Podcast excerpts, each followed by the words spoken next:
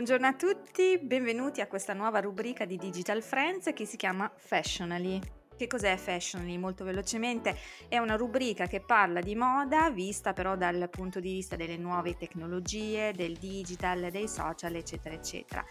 Io sono Anna Maria Fella e mi occupo di digital e social media marketing e con me c'è Elisa. Buongiorno a tutti, io sono Elisa Pozza, mi occupo, beh, lavoro nel mondo del fashion da ormai più di un ventennio e quindi eh, diciamo che ho visto un'evoluzione costante in questo mondo per cui era veramente ora di parlare di quello che è la digitalizzazione sempre più evoluta del mondo del fashion che si è visto proprio velocizzare in quest'ultimo periodo. Ecco, vi terremo compagnia ogni due settimane, mm, due settimane con un po' di, di insight e, e, novità. Senti Elisa, eh, il Covid è stata, è stata, una tragedia più o meno in quasi tutti i settori, ma soprattutto per il mondo della moda che vive dell'offline, no? delle, delle, relazioni e, e, degli eventi dal vivo. Come, come, si sono regolati i brand in questo periodo? Beh, è veramente una, è stata veramente una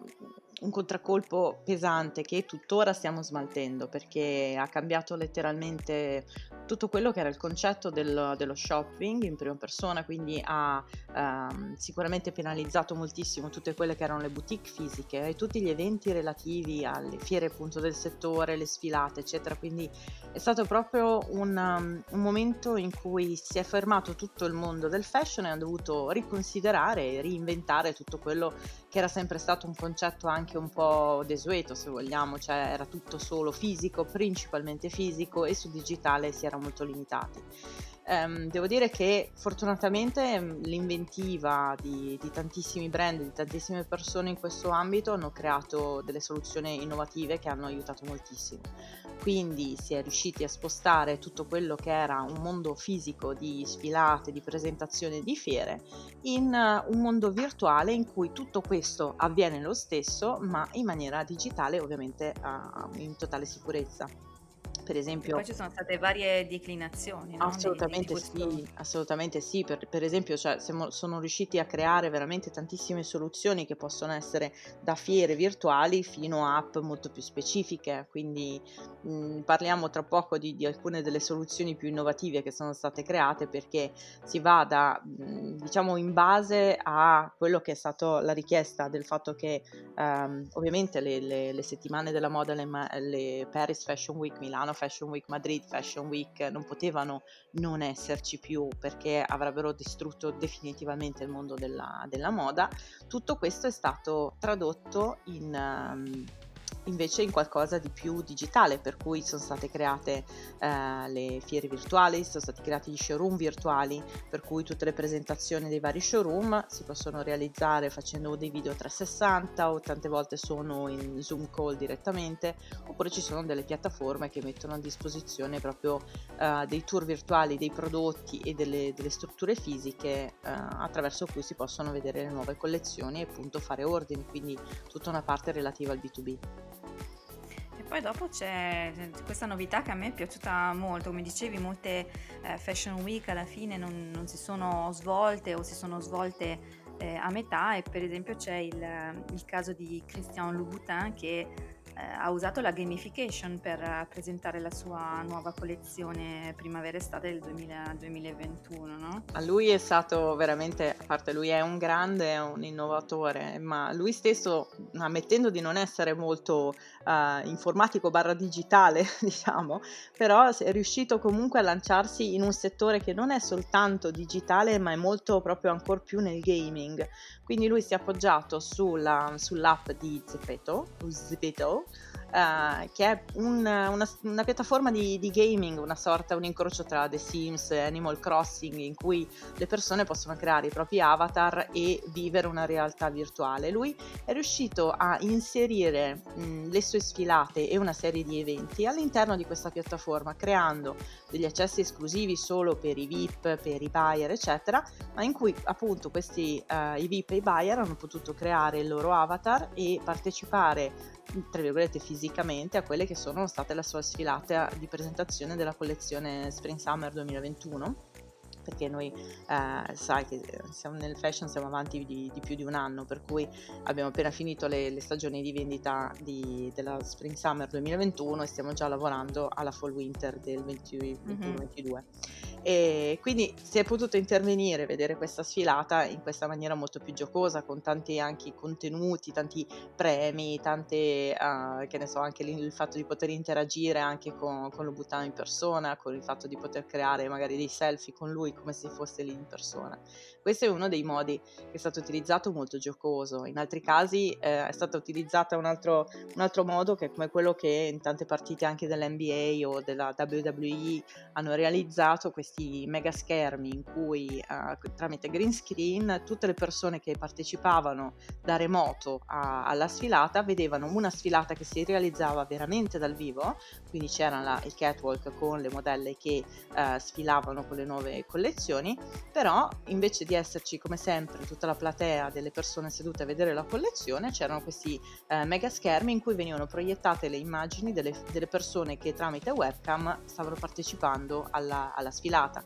Per cui c'era questa mh, mm, via di mezzo tra l'essere lì veramente e non esserci, con il fatto di appunto comunque continuare a vedere anche un pubblico intorno alla passerella e non soltanto insomma una, una, sala vuota che fa veramente tristezza e, e, ricorda sempre un po' a tutti da questo schiaffo che, che ti sveglia, ti, ti, riporta dove siamo purtroppo in questo momento. Che poi uno potrebbe pensare che questi eventi virtuali abbiano meno forza oppure anche l'operazione di Louboutin sia soltanto un, un, un capriccio o, o una roba per far eh, sorridere e divertire, in realtà c'è proprio un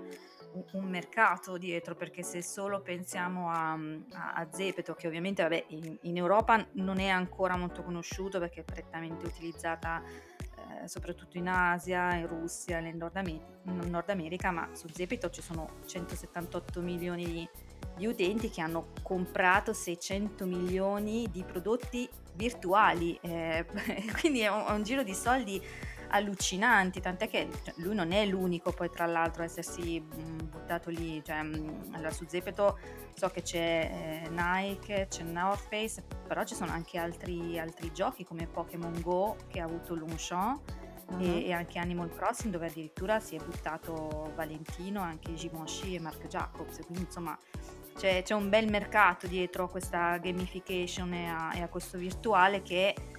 alla fine eh, gioco forza a causa di una pandemia si, si, è, si è, evoluta. No, Senti infatti... Elisa, um, concludiamo magari con, con, questa settimana che è un po' particolare lato, lato Amazon, anzi Amazon come dovremmo, come dovremmo dire, no?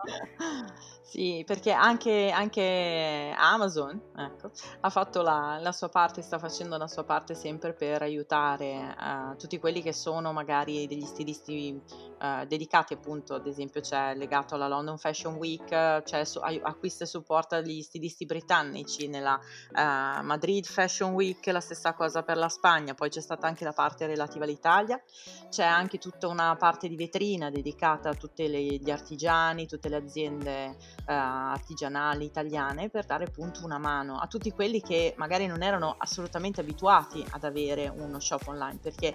un limite nel, nello shop online è il fatto che eh, ti perdi la sensazione tattile, ti, ti, perdi tutto quello che è l'indosso, la sensazione, la visualizzazione su di te, il provare, il toccare con mano quello che sono i, i, i tessuti, la ricerca tante volte è proprio eh, mirata sul cercare dei materiali innovativi, delle lavorazioni particolari che apprezzi dal vivo, toccando le creazioni. Quindi ehm, sicuramente questa cosa ha aiutato tutti quelli che erano degli artigiani che magari appunto erano, lavoravano con il passaparola, con il fatto che la gente andasse lì apposta nella loro bottega, tra virgolette, e ha dato una mano a facilitare proprio la creazione di shop online anche a tutti quelli che prima magari non avresti mai pensato di trovare eh, addirittura appunto da, da, acquistare online. Come ad esempio poi c'è anche la genialità di tante aziende italiane che hanno portato oltre queste idee, ad esempio c'è una, un'azienda, una startup marchigiana che fa scarpe su, eh, made in Italy su misura, che è riuscita a inventarsi un'app che praticamente inquadrandosi piede facendo determinate foto si riesce proprio a dare tutte le informazioni che possono aiutare a creare il, la, la, scarpa su misura. Quindi ancora cercando di, di portare l'artigiani- la- l'artigianalità,